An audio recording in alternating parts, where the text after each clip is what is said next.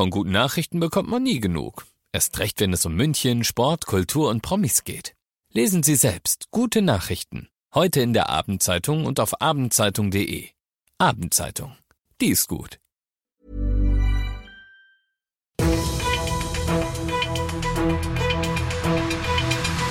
95 5 Charivari, das München Briefing, Münchens erster Nachrichtenpodcast. Ich bin Christoph Kreis. Du bist hier beim München Briefing. In diesem Podcast da erzähle ich dir jeden Tag innerhalb von fünf Minuten alles Wichtige, was du in und um München heute mitgekriegt haben musst. Das ist ein später Erfolg für uns als Polizei und für die Familie des Opfers, sagt der Leiter der Münchner Mordkommission Stefan Beer. Ein sehr später Erfolg, würde ich fast sagen, denn Beer und sein Team haben einen Mordfall aufgeklärt, der schon fast 45 Jahre zurückliegt. An Silvester 1978 wird der 69-jährige Josef Brunner erschlagen in seiner Wohnung in Giesing gefunden. Blutüberströmt liegt er in der Badewanne, ein teurer Ring, ein vierstelliger Bargeldbetrag und der Wohnungsschlüssel fehlen. Ein neuer Abgleich von DNA und Fingerabdrücken hat die Ermittler nun endlich zu einem Briten geführt. Der heute 70-Jährige soll damals Student in München gewesen sein. Sein späteres Opfer lernt er am Hauptbahnhof kennen, stimmt einem Schäferstündchen in dessen Wohnung zu und dort geht er dann aus Habgier und heimtückisch von hinten mit einem Küchenmörser auf ihn los. Dass er nach all dieser Zeit noch zur Rechenschaft gezogen wird, zeigt für Mordkommissionschef Beer vor allem eins. Dieser Fall zeigt aus meiner Sicht ganz eindeutig, dass wir im Bereich der Altfallbearbeitung hartnäckige Ermittler benötigen. Nicht nur bei den kriminalpolizeilichen Maßnahmen, sprich bei Kommissariat 11, sondern insbesondere auch bei unserer Spurensicherung oder aber auch bei den Experten beim Landeskriminalamt. Der Brite sitzt nach erfolgter Auslieferung aus Großbritannien inzwischen in U-Haft. Demnächst wird ihm in München der Mordprozess gemacht. Ein Name ist heute in Heidhausen allgegenwärtig, Daniel Halemba. Im Maximilianeum sind heute erstmals nach der Wahl 202 Politiker zusammengetroffen, die den neuen Landtag bilden. Mit Halemba wären es eigentlich 203 gewesen. Der AfD-Politiker, der mit 22 der jüngste aller Abgeordneten ist, hätte die erste Sitzung zusammen mit dem ältesten Abgeordneten sogar traditionell leiten dürfen, doch er sitzt statt im Maximilianeum in einer Zelle.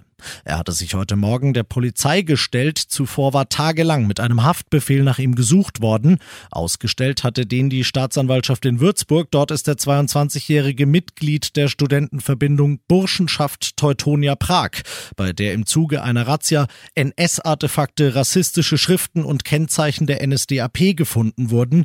Die Verwendung dieser Kennzeichen und Volksverhetzung stehen deshalb auf der Liste der Vorwürfe der Staatsanwaltschaft gegen Halemba und sind natürlich natürlich Dinge, die in Bayern keiner will, betont dann auch der sitzungsleitende Alterspräsident Paul Knoblach von den Grünen unter Applaus. Ich habe ein anderes Bild von Bayern.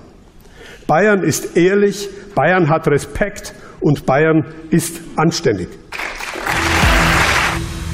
Du bist mittendrin im München Briefing und wie du es kennst, nach den ersten München Themen schauen wir, was war in Deutschland und der Welt heute los.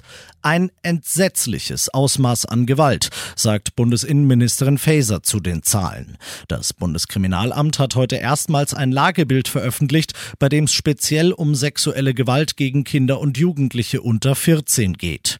Über 17.200 von ihnen haben demnach allein im vergangenen Jahr welche erleiden müssen.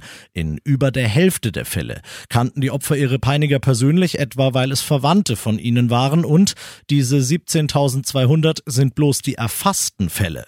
Das BKA geht von einer weitaus höheren Dunkelziffer aus. Das neue Lagebild soll ein erster Schritt sein, um die Fallzahlen zu senken. Die israelische Armee und ihre eigene Mutter sagen, Shani Luke ist tot.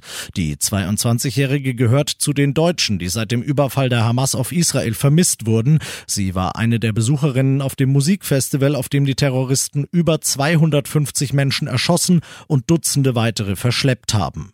Die Leiche der jungen Frau ist bislang nicht gefunden worden. Die israelische Armee sagt aber, sie habe Splitter eines Schädelknochens mit DNA-Material verglichen, das Shanis Eltern zur Verfügung gestellt hatten und eine Übereinstimmung gefunden.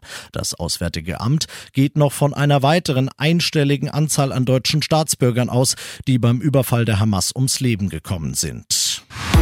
Und das noch zum Schluss. Daumen drücken heute Abend für Jamal Musiala, Harry Kane und Min Jae Kim. Die drei FC Bayern Stars stehen auf der 30-köpfigen Shortlist der renommierten französischen Fußballfachzeitschrift L'Equipe, die heute Abend den Ballon d'Or, den Preis für den besten Fußballer des Jahres verleiht. Und wenn du jetzt schon Daumen drückst, dann drück noch ein bisschen fester, denn als große Favoriten gehen leider nicht die Bayern-Spieler, sondern Goalgetter Erling Haaland von Champions League-Sieger Manchester City und der argentinische Weltmeister Lionel Messi ins Rennen. Aber vielleicht gibt's ja eine Überraschung. Ich bin Christoph Kreis, mach dir einen schönen Feierabend. 95.5 Charivari, das München Briefing, Münchens erster Nachrichtenpodcast. Die Themen des Tages aus München gibt es jeden Tag neu in diesem Podcast. Um 17 und 18 Uhr im Radio und überall da, wo es Podcasts gibt, sowie auf charivari.de.